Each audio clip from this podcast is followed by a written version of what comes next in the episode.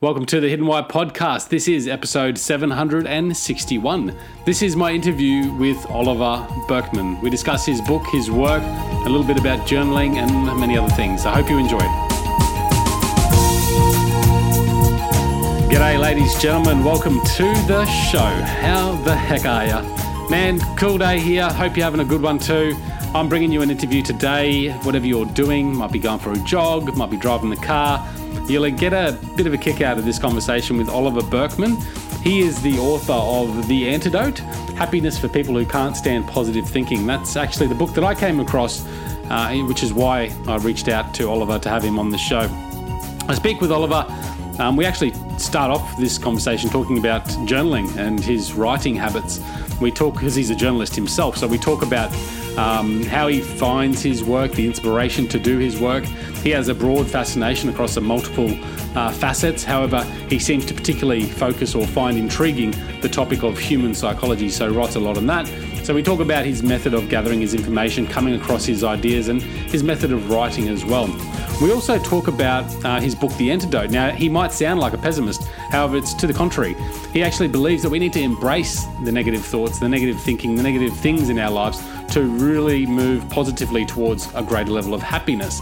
And it is aligned with the Stoic thought that, you know, if we look at the negative futures, we'll actually be better able to handle them and avoid perhaps the severe consequences that might come about by trying to minimize them or avoid them or diminish them or hide them. And I think that's really what it's about. Guys, it's a really cool conversation. I hope you enjoy. We'll chat at the other end. See ya. G'day, Oliver. Welcome to the Hidden Why podcast. How are you today? I'm doing very well. Thanks for asking me to take part. Great to have you here on the show. You're over there in Brooklyn, New York. Yeah, that's right. Yeah. Enjoying the weather? it's okay. I kind of like cold weather. Uh, nobody else I know does, but uh, I'm, I'm not. I don't have a problem. Why do you think that is? Why do you think you like cold weather? Well, the boring answer is probably just being raised in the north of England, so you know it's in your it's in your blood. You know, uh, it's uh, it's what you know best. Mm. I find that my brain works better in cold weather, and in very hot and humid weather, I sort of slow to a crawl. So uh, I'm I'm always feels a bit sharper in the, in this kind of weather. Well, they do say that. I'm pretty sure there's some some sort of study behind that that says that uh, the colder it is, the better our learning capacity. It certainly seems to be true for me. Yeah, yeah. Perhaps the longer we live too. Good, excellent. Well, then, then I'm You're in a good position. My uh, climate right. Yeah. but I, I, um, I appreciate the cold weather, and I'm from Cairns, which I'm not sure if you're familiar with. But Cairns is at the north of Australia, very tropical, very humid, um, and it's either hot or wet. Um, right. And I love the cold. Well, yes, you either, everyone either wants to recreate their childhood or or run away from their childhood, I suppose, in various different ways. Not only when it comes to weather, but uh, I guess the novelty for me is is probably gives me a little bit of you know excitement, something that's not so familiar. Yes, yes. Also, I'm British, so I've just as a British person, I have to talk about the weather all the time, right? It's kind of a national. It's an alleged national trait. Uh, so there you go. well, we do that here too. I mean, that's the that's the common, and I think over there too. That's how we build, you know, a little bit of connection straight away. Yes, it's the one thing, especially these days and around here, where you can be well, where you can in this country, where you can be absolutely certain you aren't going to hit a uh, partisan sore point and end up having an argument with somebody. exactly. So tell us a little bit about your work, Oliver. The the reason why I got you on the show is your book, The Antidote. Happiness for people who can't stand positive thinking. So it just intrigues me, and I certainly want to talk about that. But um, what what do you do? Well, it's a good question, actually. I, um, I, I, write a weekly column for the Guardian newspaper and the Guardian website, uh, which uh, has the uh, title. It was intended as a joke, although I have to keep explaining that. Apparently, uh, this column will change your life. Yeah. Uh, I was. It started off quite a few years ago now um, as a kind of um, just a kind of tour of, of self help methods and books and approaches and sort of trying to sort the wheat from the chaff. Honestly, as it has evolved, it's kind of um, anything to do with psychology and uh, related topics, productivity, all the way through to spirituality, whatever sort of interests me. It's an amazing. Uh, I'm amazingly fortunate, really, to have a little space to just explore what's on my mind in that mm. kind of uh, in that kind of context. Uh, and then, yeah, I, I write uh, around the place other stuff and uh, wrote a book, and I'm uh, attempting to write another one at the moment. So that's what I do. Apart from, you know, mainly what I do is uh, clean up after a two year old. But when I'm working, that's, that's fun. it's actually great fun. it is. Um, yeah, I know you, you said you're writing another book now, uh, more about productivity. So love that topic as well. Um, certainly, I feel it's something that's sort of comes naturally to me, but there's so much more I can still learn in that space as well. So I want to talk about that. But so, why psychology? Like, what, what's your fascination there with human psychology? Is it like are you just curious of why people do things they do and how they think? It's interesting. You know, there's a kind of a cynical explanation, which is that I got into journalism. I wanted to be a journalist ever since I was kind of ridiculously small. Um, really? Like how small? And I was like making little newspapers, newsletters, and and forcing my classmates to read them at kind of nine, I think. That's weird. Eight. Okay, cool. Um, I mean, it's not weird, weird, but it's, it, um, it's interesting how it's it's it's come from with that age. You know, wow. Yeah, no. I mean, if someone had taken me aside there and said, you know, by the time you're in your twenties, uh, journalism is going to be beginning its uh, death spiral, that might have been uh, useful information. Did you anyway, just watch your I'm father write, like read newspapers every day or something like that? And Was that the?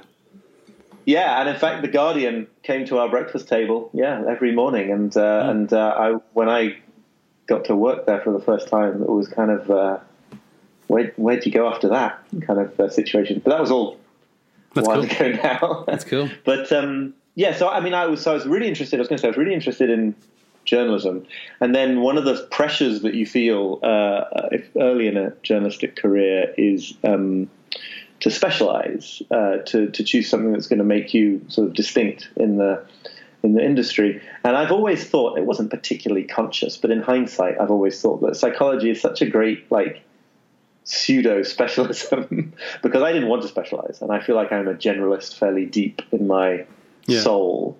Uh, but psychology is kind of great because very few things are not psychology. Um, when you think about it, you know, I mean, anything that uh, humans are involved in, I think you can get away with uh, claiming is psychology. You can make the The other thing, mm. right? No, exactly. Yeah, and the other thing I just want to say about the column and why I do it, I want to be honest about it.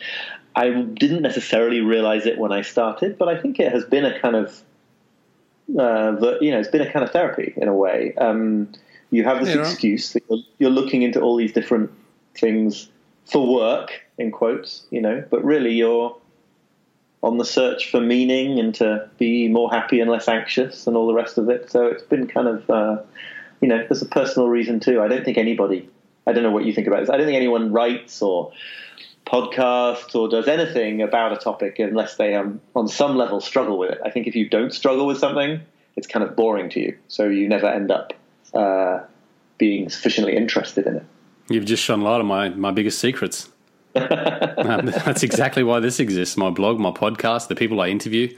It's because I want to talk to them about things that I'm, you know, uh, interested about, but at some level I'm, you know, perhaps struggling with it as well. And happiness is one of those things that um, I really want in life, and it's perhaps because it's something that I do struggle with um, in understanding what is happiness and, and how does it all work.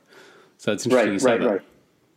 I think that's universally true. I think the only difference in, in terms of people who write and talk in the self help space, there are people who admit to that and people who don't admit to it. But I don't think there's many people of whom it isn't true.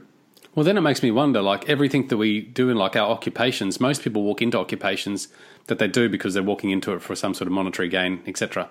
Um, and perhaps it's not because they're they're pursuing it for a deeper reason, and perhaps that's why they don't enjoy it. So, you know, if eighty five percent of the workforce aren't satisfied, perhaps it's because they're not really targeting the things that they should be targeting. Um, and you know, the continuance of this podcast, it's not the biggest podcast in the world. It's not making me money.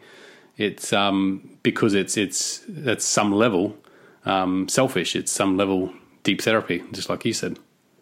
Yeah, though I also do think that that is that what you call selfish. That is the way to connect in a way that helps other people, right? Because yeah. I think that um, the more personal you are being, not necessarily in, on an explicit level. I don't necessarily mean one should always write and talk about oneself, but the more personally something really matters to you, I think that's what makes it resonate with mm.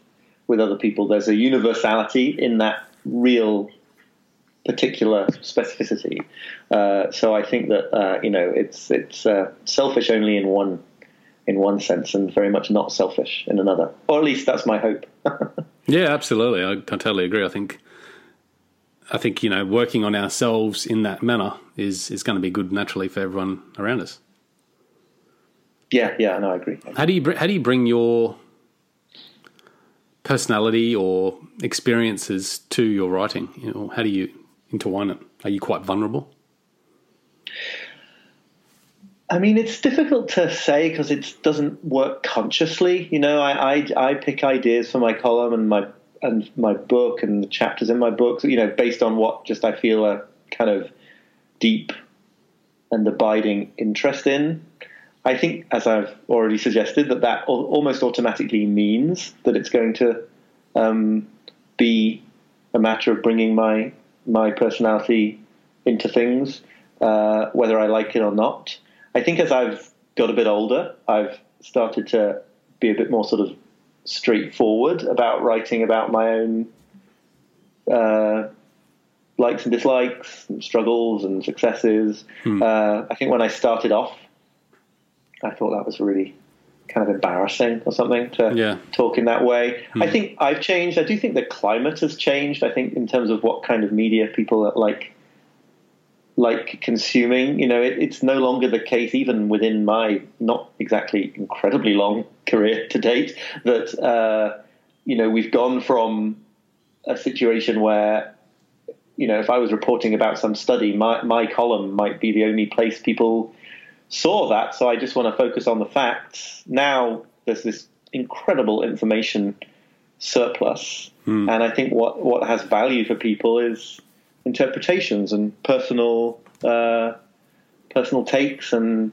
and an understanding of how this connects to individual people. That that seems a lot more valuable now in, in a world of you know where getting hold of the facts is uh, is so easy. In fact, it's so easy that it's actually a, you need to have systems in your life for keeping out some of the information that so you don't get drowned.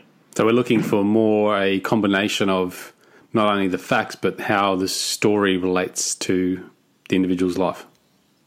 I think so. I mean, I think there's a kind of I don't know if they're connected in the sense that, that as we have a sort of surplus of information, we have a shortage of of meaning, but they certainly seem to be going along with the, with each other. I, I, I, don't know.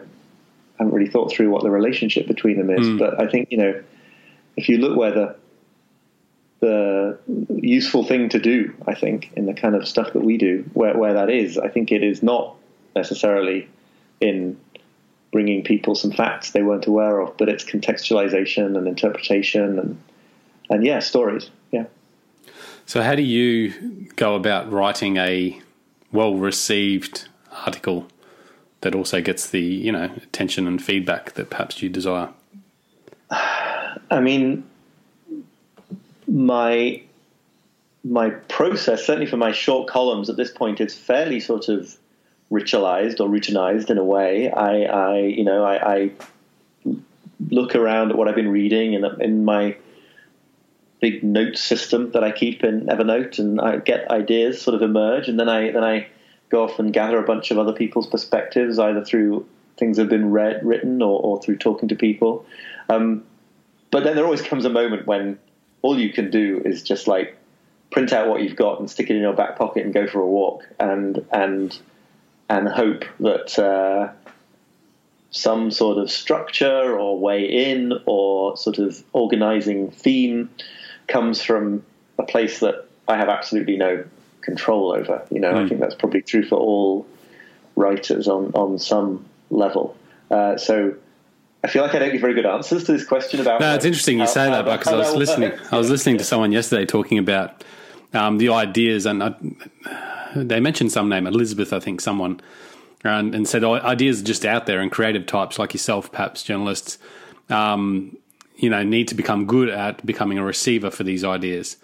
Um, yes. and and that's, really that's allowing those ideas to then yeah. flow into from their subconscious mind to their conscious mind, so they can put it down and express it in a way that is valuable to other people. Absolutely, I think that's Elizabeth Gilbert in her book Big Magic, which is uh, yes. which is great. And she she sort of talks as if ideas have a life of their own. So, firstly, you have to be a receiver of them, and secondly, if you don't, she has this whole theory that if you don't act on them uh, when they come to you, they'll like leave and go and land on someone else. Someone instead, else will get kind of makes sense. Yeah. So, how do you like? What are your routines to help? I mean, you said that you sort of get an idea and you go out there and do a bit of your own research and gather some information. What other things are you doing to really help um, receive those ideas better? One of the things that I think has made a big difference to me is uh, morning pages. I don't know if you're well familiar with no this idea.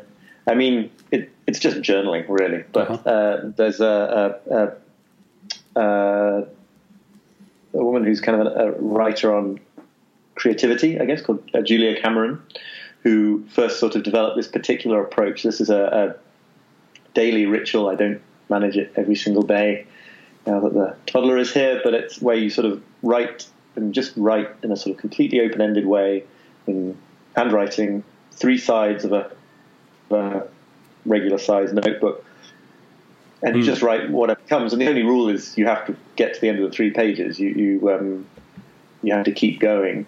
And I think that this is something that seems I can't prove it, I suppose, but it seems to make me much more receptive to seeing you know ideas that are out there in the in the ether. Um, it's something to do with the fact that you just do it and you get to the end of the three pages, and that is the goal. The goal is just quantity. Three pages, um, yeah, wow. Right. So often, you know, after about a page, I feel like, okay, this has served its purpose. I don't need to do it anymore. But but when I'm being disciplined about it, I keep going anyway, and it's often, you know, second half of the third page that, that something sort of comes together in a way that um, I I wouldn't have uh, predicted. Because yeah. I think that hmm. I think that a lot of ideas, you know, it's not about. Most of the time, they're hiding in plain sight. You know, they are. They involve facts and arguments and people and stories that I already knew, but I just had not seen that they were good ideas for writing, um, as opposed to, you know, I've got to search 50,000 web pages to find uh, a story or a study or a, an argument that I had never thought of before. It's much more often to do with, like, oh, yeah, this story in the news suddenly makes this thing that I've always thought relevant, and I wonder if it connects to this, and you know, and suddenly it all sort of starts to together. come together. mysterious process. Yeah. So when you're writing, like when, for this journaling process, uh, morning pages, like do you just write what's on, on top of your mind, or you actually like you've got an idea and you just start writing about that? Like what's can you explain the process there because it's probably difficult for a lot of people to understand. For me personally, um, I don't journal anymore, but when I did, and I only just stopped recently, but I used to just write down thoughts, you know, things that I'm doing in life, things that I'm focusing on, rather than just, you know, writing down whatever, something about, you know, why the toaster cooks like it does. I think, you know, I mean, I think the principle, I'm sort of guessing at what Julia Cameron would say here, but I think a crucial part of this, certainly for me, is that I can't really say any more about what I do because the whole point is there are no rules. Hmm. I will actually, I will actually say a bit more, but um, you know, it, it it can be worries in your personal life. It can be issues you're trying to work out in the chapter of your current chapter of your novel. It can be yeah. angry rants against the politics of the day. I mean, what it what it usually is for me is somewhere between, you know. Uh, writing about my things that are on my mind in terms of problems or worries or something, and then also uh, sort of knotty bits of the book that I'm writing where you know I'm, I'm, coming up against some sort of challenge in, in how to structure it or where to go next or how to illustrate a certain point and, and often often these two things interconnect and you know it turns out that actually on some level I'm writing a book about my deepest worries. I mean, I don't think that's a surprise given what I've already said. I think that's how it works. But yeah. um, so, you know, it is very open ended. And she would say, if you can't think of anything to write, you should just write. I can't think of anything to write over and over again until until something, something comes. Uh, comes. Because I think if you are going to be a receiver in that way, um, you really can't be setting out with too much of an agenda. Um, and so, yeah, I think the main thing to say if you're interested in trying this approach is like be completely prepared for it to feel very strange and stupid and a waste of time Hmm. for you know the first page and maybe the first week. Uh, that's sort of uh, part of the course. I think that's going to happen. Um, Yeah. but, but that's kind of the point of the exercise is to is to go past them through that. Well, that's how you receive the ideas, I suppose. So it's uh, yeah, it's interesting. I mean, I sometimes sit there and I, I just I want to write, but I just have no idea where to start, and so I just start somewhere, and it looks it sounds ridiculous. And the problem that I have with my writing is that I don't spend enough time going back over it and restructuring it and putting it into a format that's actually more palatable. I just write and then I continue to write and then I go, yep, that's great, and then I publish it. You know, um, and that's that's my own flaw, so I'm aware of that. But um, what I want to get to is, and probably a good segue into your book, The Antidote, is that I recently stopped my journaling practice because I felt that I was continually writing about stuff that was actually less purposeful to my happiness. Like I used to do it and I thought it was great and I thought it was going to take me somewhere, affirmations, things that I'm grateful for, writing about those things, writing about the things that I'm struggling with. And I really felt, and I still feel this way now, that it was actually um, counterproductive to helping me achieve the things that I wanted to Oh, achieve. it was counterproductive to my happiness because I feel it was really focusing on a lot of negatives. Um, and that wasn't, you know, what the mind then started to see was all these negatives, and then that attracted more of that into my life, and that's how I feel right now, um, speaking it with you. But and that links to something behind the book, The Antidote. Like the main theme there is is just about that, isn't it? Like why we should embrace the negativity and the negative things and thoughts in our lives rather than just try and avoid them all the time. Yeah, pretty much. I mean, uh, my my basic argument there, and this this sort of emerges from after I'd been writing this column for a while. I began to see this pattern emerging between the approaches that that did seem to work to help build a more happy and meaningful life, and the ones that didn't. And it did seem to be that uh, what I call in the book uh, positive thinking was what didn't work, and what I call in the book the, the negative path to happiness was was what did work.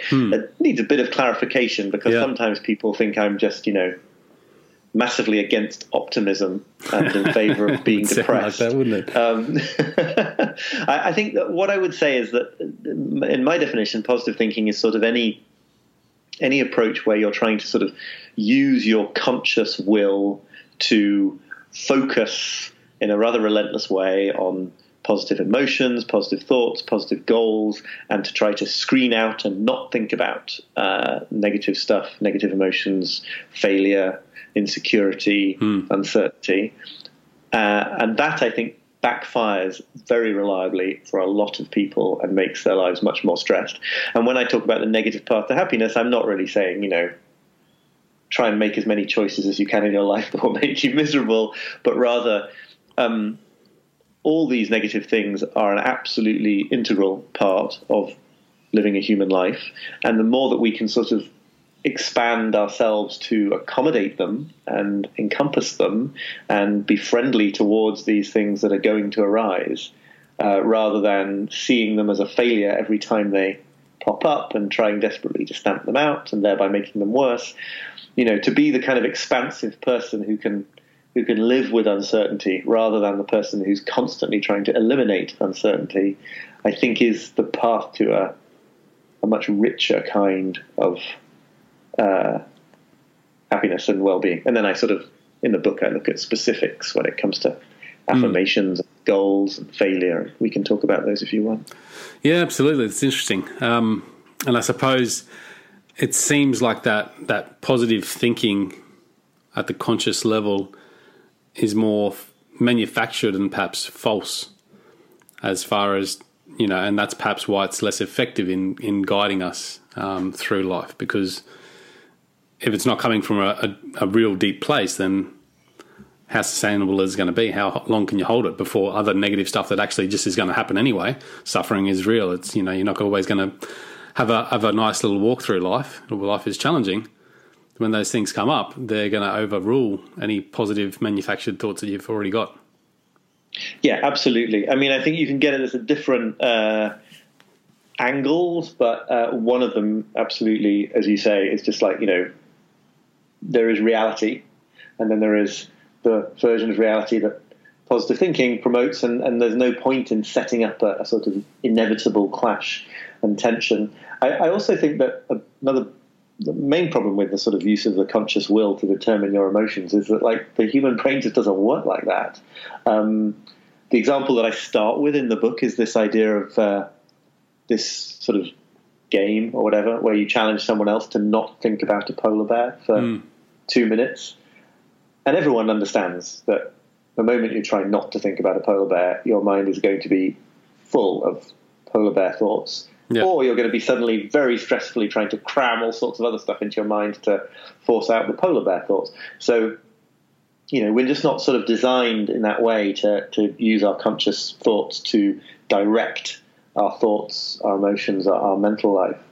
Sort of almost since the book, I would I would probably emphasize a little bit more also that you know the conscious mind is just one part of the personality, and the idea that you know in your conscious mind what's best for you and the people in your life and what, what is the path to the most meaningful existence. Uh, it's just kind of the ego being a bit arrogant, like it, like it always is. Mm. Uh, and so it's a bit like you know the CEO of a company uh, working out the five-year plan for the for the firm without consulting anybody else who actually uh, you know does the work el- elsewhere in the organisation. Hmm. Do you think as a um, I'm just thinking of the negative thoughts that we may have, and and we try and squash them with you know some sort of manufactured positivity and positive talk and all that sort of stuff. But if those negative thoughts coming from a place of our subconscious that we're not aware of, and they're still breathing and existing down there, then mm. all that conscious level self talk is probably going to do very little to turn us in a new direction if the uh, if subconscious mind is, is still walking in that negative direction and focusing on that without us knowing. Yeah, abs- absolutely, yes. And I also, yeah, absolutely. And I think, you know, a really important part of that is that negative emotional symptoms like uh, feeling sad, feeling lonely, feeling stressed, feeling anxious, like you can look at them in two different ways. You can either look at them as in the way that I would say the culture of positive thinking does, which is like, oh, got to get rid of this symptom so that I'm happy. And then there's the way that I would uh, want to recommend, which is you don't need to be happy that you're feeling anxious. It's not that you've got to sort of be thrilled about these things, hmm. but they are they have a message to send. Like they're arising for a reason. Yeah, yeah uh, right. It could be that you are, you know, you are in a situation that you should change in your in your life. It could be that you're sort of taking an approach to your work or to your relationships that could do with being being revised. So you sort of have to welcome those emotions in some sense in order to hear what they they have to say. It's uh, you know if you went to the doctor with a throbbing pain in your abdomen or something, they, they wouldn't just say, "Oh, we just got to get the pain to go away." So here's a bunch of painkillers. They would they would want to know what what it told you that you had that pain. Yeah, yeah they want to look in uh, a little bit deeper. You don't go to the doctors and say, "Yeah, no, everything's good, everything's all right," because it's not really going to help them solve anything. right. So I suppose, yeah, the um, having that level of awareness around all the positive, negative stuff that's going on in life is is good for us because then we can, you know, accept it. I suppose we can we can avoid attachment to it, um, but we can also learn maybe how to manage it and, and cope with it and even heal it. Um, Absolutely, yeah. But where I'm finding it is that you know, and for my example was you know writing some of the things down that I'm you know negative things that were happening in my life that I'm struggling with. It seems, I feel like perhaps that was just reinforcing the subconscious mind, and therefore still making me focus on that unconsciously. Yeah, yeah. I mean, I don't want to. I'm certainly not going to start start yelling at you to start. Uh, journaling again. Um, I think it's it's uh, definitely one should sort of always follow one's intuitions, especially you know, obviously people are always going to drop fifty studies on you and say that journaling helps, and those studies are often great, but they talk about population averages, and uh, you know, there's no reason to assume that you are the average person Hmm. uh, because none of us none of us is. Uh, so if you feel that it's not working for you, I, I would totally like endorse that that decision. But I mean, I think that there is a difference between.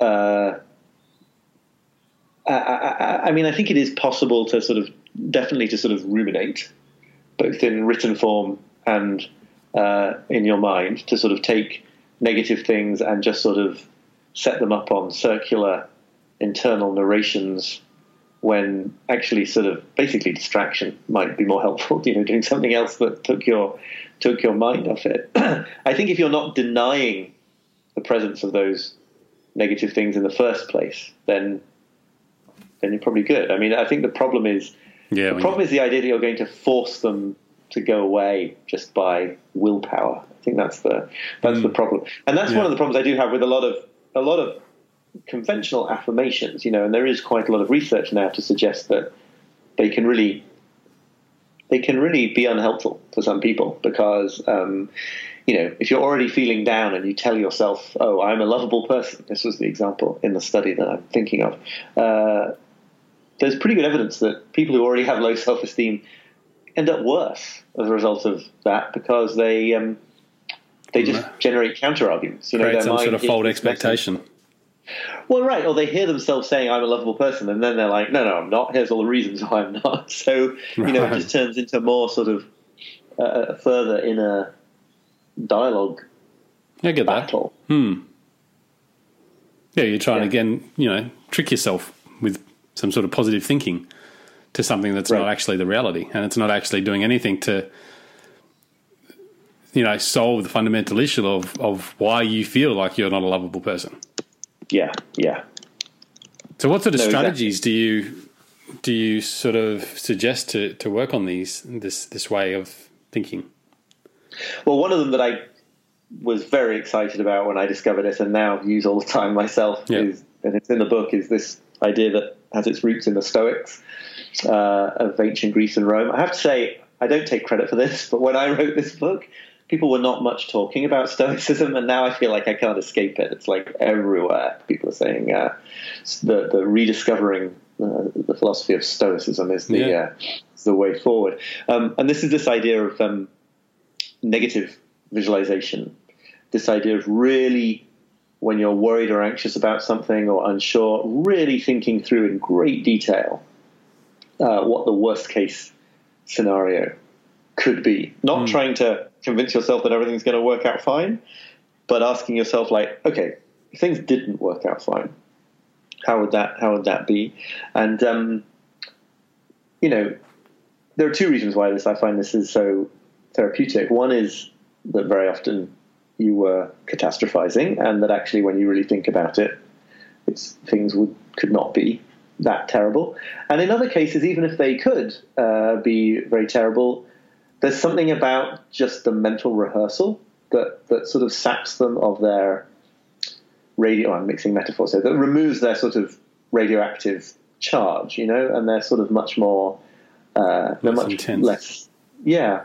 So, for example, I think that a lot of people are very anxious about money, Yeah, understandably so, Hmm. and you can often sort of find yourself thinking that in it, that the images that sort of flash into your mind, if everything went wrong for you financially, uh, are for a lot of people, and I want to be clear. Obviously, this is partly a, a certain amount of privilege talking, but for a lot of people, they're worse than they actually would be, right? I mean, and it's really useful to think through, like, well, okay, what would I do if I lost my job? What would I do if I had? And you know, maybe you would end up living in some on some friend's sofa, or you know, moving in with uh, relatives or something like that. It could be pretty humiliating, yeah, but it's not quite the same as like death. You know, it's not quite the same as uh, living under a bridge. Whatever it might be, it's going to be different for everybody. And some people are not going to have you know friends with sofas they could go live on live on. But the point is, whatever you are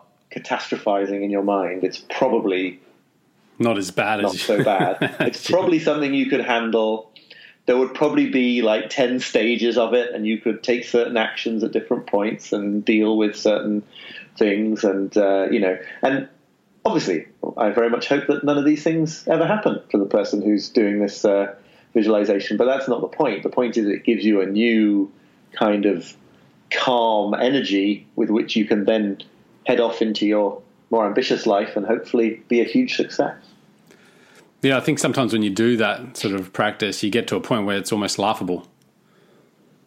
Right. Not right.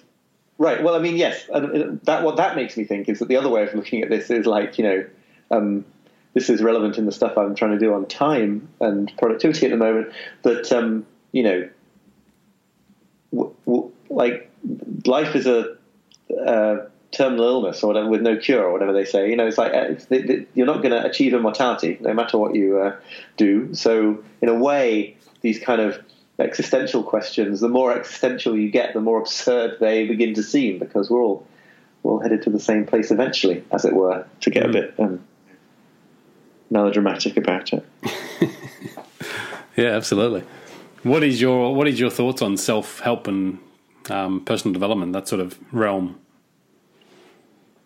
Well, I think you know, a while ago, uh, I would have just been very critical because I think that um, it was very closely identified with positive thinking. It was very much a question of this very hyper individualistic, very sort of stamp out the negativity, uh, make it all about yourself, and and make it all about trying to make yourself as happy as possible. And you know, my book is in part a, a big sort of counterblast against that approach. But I think things have really changed. Actually, I think mm. there's a lot of a broader uh, variety of perspectives now. I think that maybe it's something to do with the sort of times in which we live, whether economically, politically, environmentally. You know, it's people are much more seem to be a lot more open about uh, the sort of uh, downsides that they're struggling with, whatever it is, and and and I think that you know,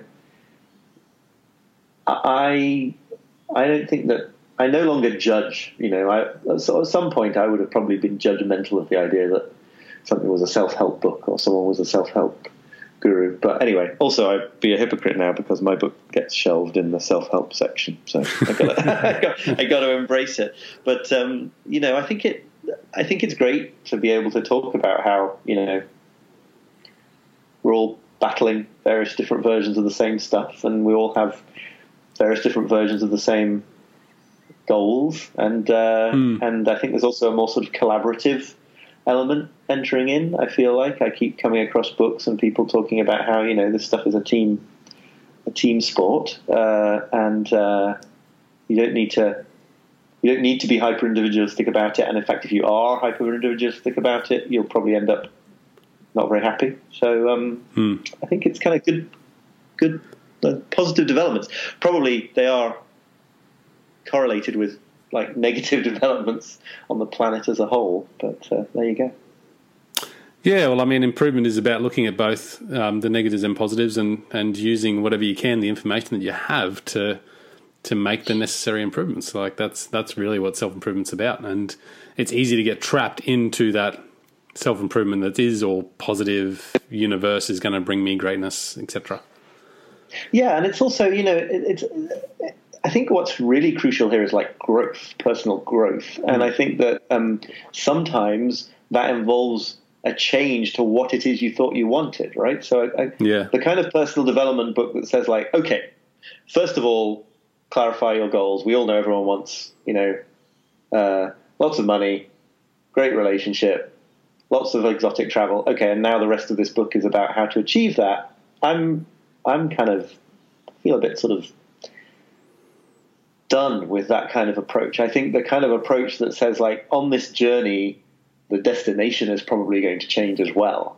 Um, is much more exciting. It's much more sort of. I don't mean there's anything wrong with any of the things I just mentioned, uh, but like I think you want to head into a journey of personal development with much more openness mm. about like not knowing, not assuming that you know you at time one knows what you at time two is even going to want from life. Um, it's good to have a certain sense of direction, and yep. you shouldn't just like wander aimlessly around. But but it should be sort of an intuitive navigational compass, I think, rather than uh, trying to you know set out all your very clear goals when you're 20 and you know just kind of labor Yeah, through been there. to try to bring them into into fruition. Yeah, spot on. I think I think it's more about the journey and, and allowing the journey to be the part that sets the goals for you as you go, rather than trying to have the goals all figured out and then letting the journey, you know, fulfill those goals. Um, Yeah, yeah, yeah. And certainly that's the experience that I have, and that's the book I've sort of been writing as well is is about that journey, trying to have some sort of understanding of of the destination you want to get to and the life you want to live, but then um, you know really just setting up your life in a way that allows you to develop that as you go. Right, right, yeah, and it's it's. I like this idea of like having a compass, having certain kind of values that you know you want to go towards. Uh, Yeah, perhaps others you want to go away from, but not, you know, not kind of this is exactly what my ideal life is going to look like 10 years from now, because how could you possibly know you'll be a different person? yeah, exactly. What is um, what is your sort of definition of happiness then? Oh, this question! I have been asked this before, once or twice, and I've and I don't, and I always like uh, um, I'm slightly struck dumb. I mean, I did try uh, before I started writing the antidote. I thought, okay, I better have a working definition of happiness I'm going to write a book about happiness. And I spent a few weeks reading and taking notes and talking to people. And then, then I realized, hold on, philosophers have spent 2,000 years failing to answer this question. So I think in a few weeks uh, at the New York Public Library, I'm probably not going to um, uh, beat them at that game. Well, that's a negative many way to look at it, isn't it? Yes, exactly. in many ways, I think the word happiness is like a placeholder. I think that, that I think that's fine. I think that um, you sort of you you know it when you um, see it.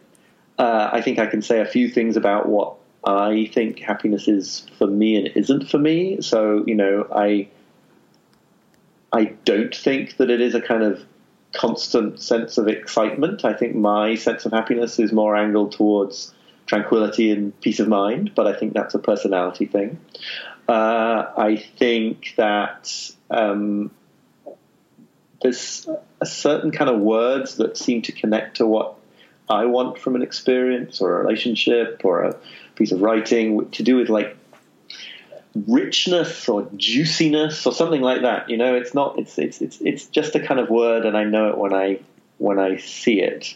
I tend to find some of the versions of happiness that I come across in some books and elsewhere in the self help world sort of thin. I was going to say shallow, but that sounds a bit morally judgmental. I just mean like just thin. I just think that something sort of rich, juicy, meaty. I don't know what the word is, but I can sort of know when I'm in an experience like that. I can't particularly uh, make it more specific. You know, Mm. say, "Oh, well, happiness is these five external conditions." Uh, but I think that's sort of how it's got to be, and I think it, it really is going to be different for everyone. The crucial thing is being honest with yourself and making sure that you're not using someone else's definition. Uh, and I think that the definition that each of us has is going to be very hard to put into words. It's going to be much more a question of a intuitive sense that, like, oh yeah, this is where I want to be, or that experience was that felt really, really right.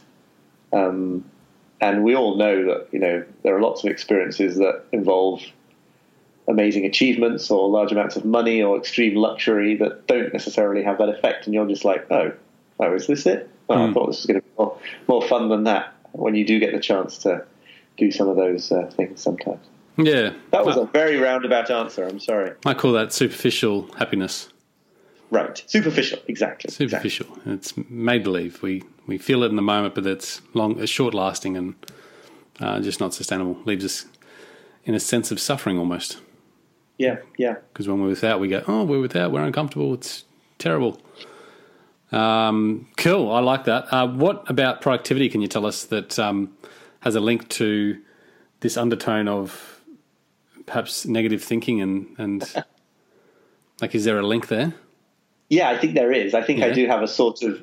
I do. I think I have a certain outlook on life. you might be able to tell, um, uh, which I don't think is pessimistic, but I think pessimistic is the is the that is a word that get, gets applied to it. I think in the context of productivity, it would be to really pay attention to how finite we are uh, as, as humans. The fact that you know you only get so much life, you only get so many hours in a day, you only have so much attention, so much energy, and I think that a lot of productivity advice.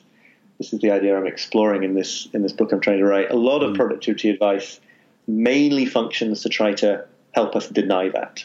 So you know systems and schemes to help you get everything done are actually pretty dangerous because you definitely won't get everything done. You can definitely think of 5,000 more exciting experiences, businesses, books to write, places to go than you will ever have the time to do. Yeah. And you can definitely receive, you know, thousands more demands from your boss or feel thousands more social obligations than you'll ever have time to fulfill.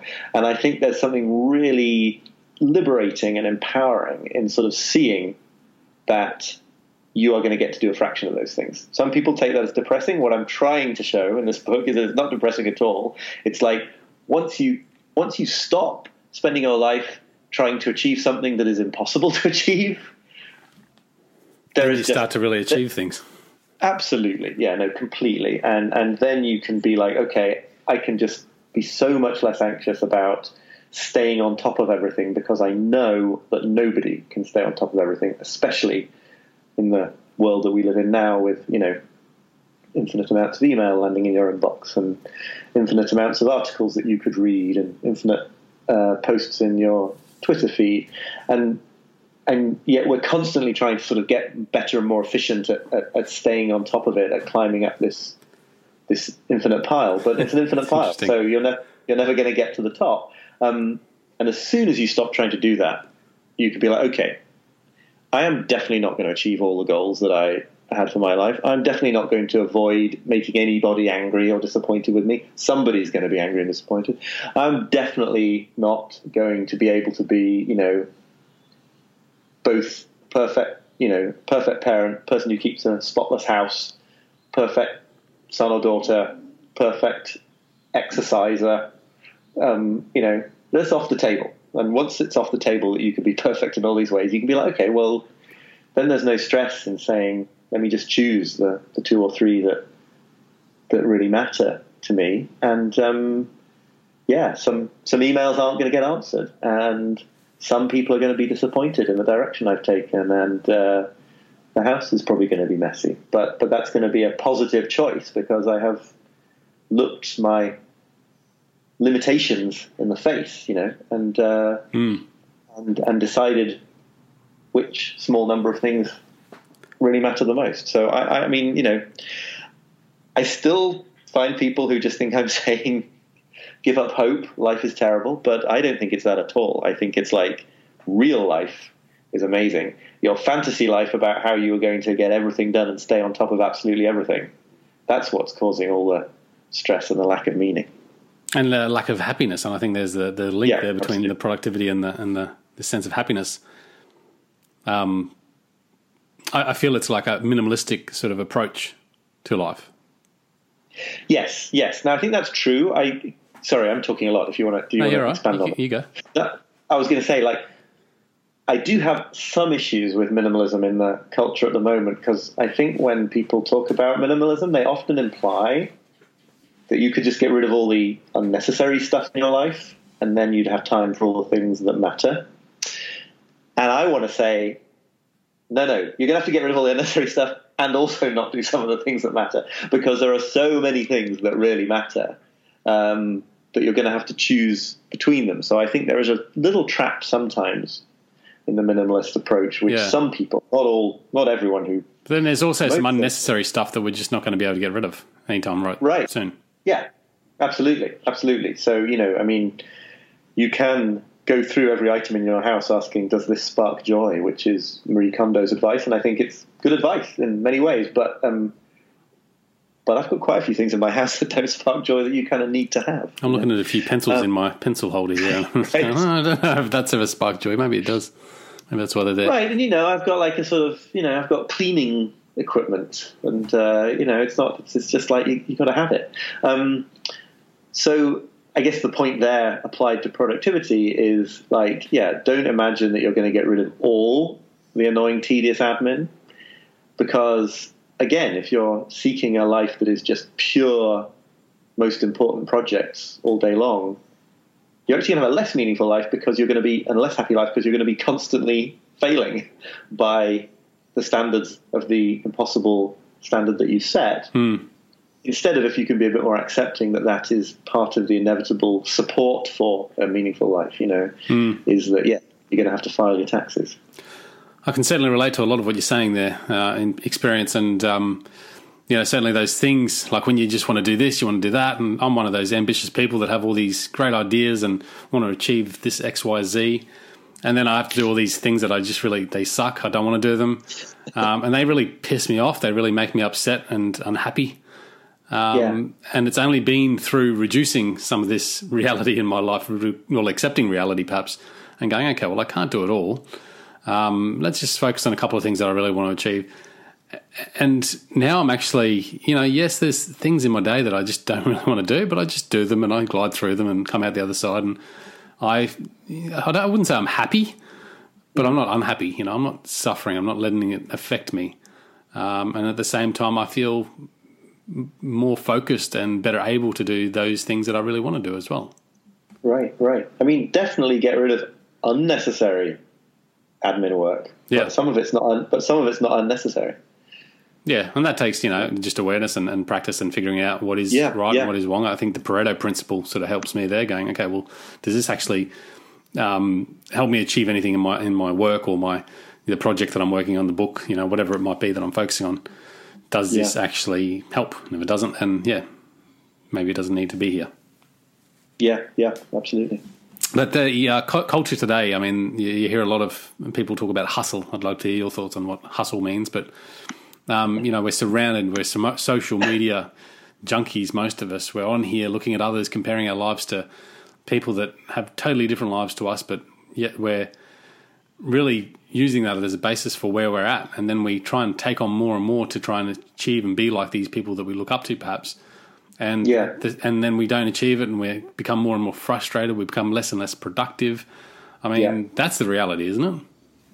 I think so. I mean, my thoughts on hustle are twofold. One is, and we don't need to go into this in detail, but there is a kind of political edge to this. I think this is the natural response to a sort of collapse of a social contract where people had job security and people had social safety nets, and now it's like, no, no. The key ethical value is you're out, you're on your own, and you better just work harder than anybody else if you want to be able to stay afloat and have healthcare and things. And I and I sort of reject that absolutely. But it is where we are. And I think that in that context, um, you know, certainly people are going to have to put a bunch of effort into their lives. But as you say, rightly, uh, for most people anyway, there may be some outlier personalities. Um, working all through the night is just it's just an actively bad way to try to do the kind of work that matters and that will get results in terms of meaningfulness and in terms of uh, money. It's just a bad way to do it. To sort of fail to acknowledge that we are humans with bodies and rhythms, and that sleep is as important as as work, and that you know it's just like it's just not going to work. Um, plus, I think, I hope and think that more and more, you know, especially with automation and uh, all sorts of other aspects of where the economy is going, um, you can't compete on. You, you, I don't think you can compete on hard work. I think you know everyone's working hard, so actually you maybe are going to be competing on something more to do with creativity and originality, and uh, you might get that by having a nice long sleep and a walk in the park rather than um, spending your whole day being really good at answering your emails.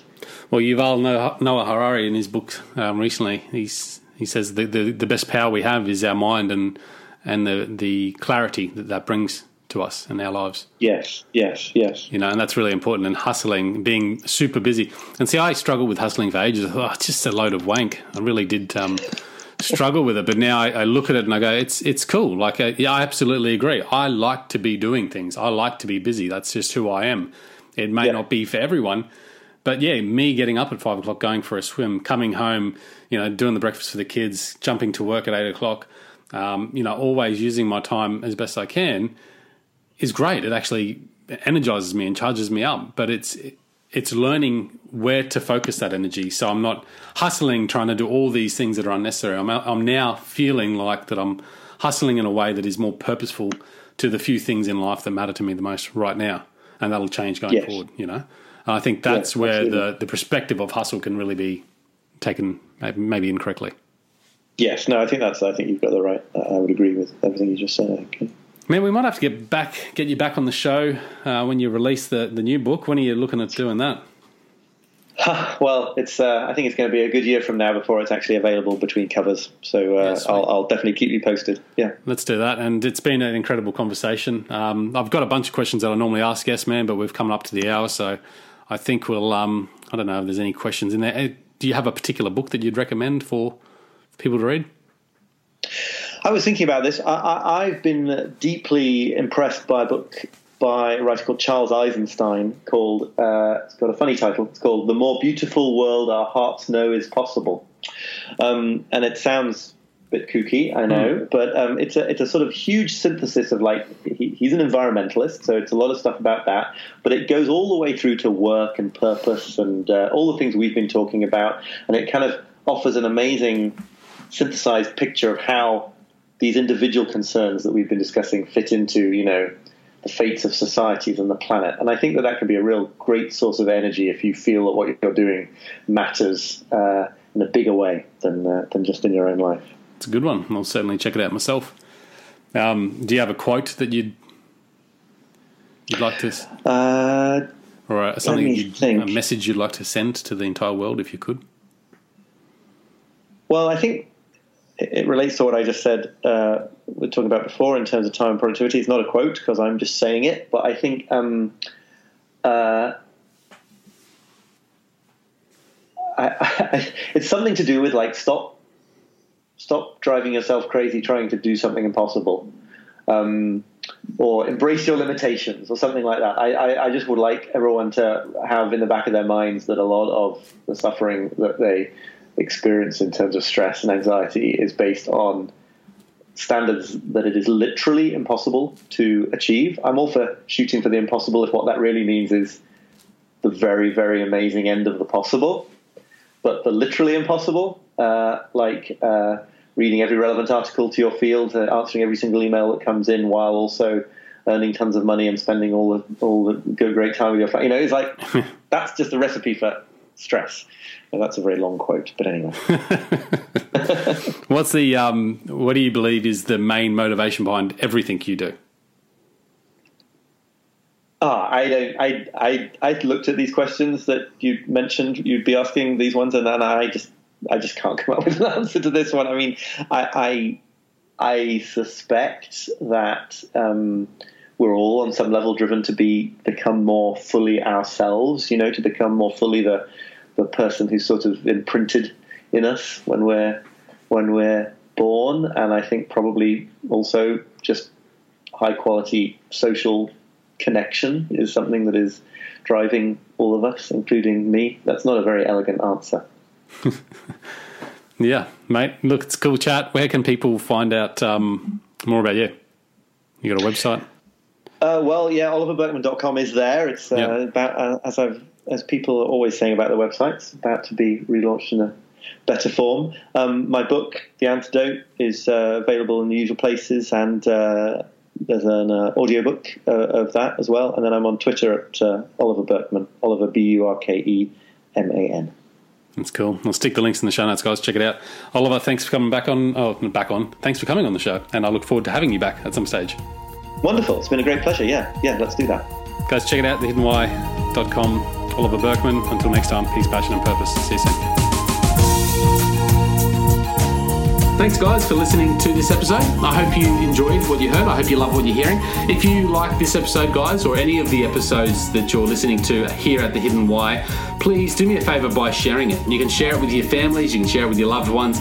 You can do that by using your favorite social media channels, using the icons on the platform that you're listening to The Hidden Why podcast. Also, guys, if you're a fan of the show, please connect with me. Connect with me at thehiddenwhy.com. I love to hear from you. I love to converse with the people that listen to this show to find out what they enjoy, what they don't enjoy, and perhaps if they have any questions or feedback for the show as well. You can stay up to date with all that I'm releasing here, guys. I do a solo show every Monday, a three minute thought every Thursday. I do two interviews a week on a Wednesday and a Saturday, and a book review every Friday. You can stay up to date with all that by subscribing to my newsletter at thehiddenwhy.com. Just enter your email address there, and also subscribing to the podcast on the platform that you choose to listen to your podcasts. You can also support the show, guys, by using the Amazon links at thehiddenwhy.com. So if you like books, you can get all the books that I review there um, and anything else really that you like to purchase through Amazon. So use that link, it helps support the show. And we've also got a deal with Audible, guys. Audible is a fantastic way to listen to all your favorite books. We've got a deal with them so you can get two free books when you subscribe or, yeah, subscribe to a 30 day free trial. So check that out again at thehiddenwhy.com. Guys, that's it from me. You know what to do. Go out there, breathe more passion into every single moment. Do everything with greater purpose. And in doing so, you will discover your hidden why. This is The Hidden Why. My name is Lee Martinuzzi. Until next time, peace, passion, and purpose. See you soon.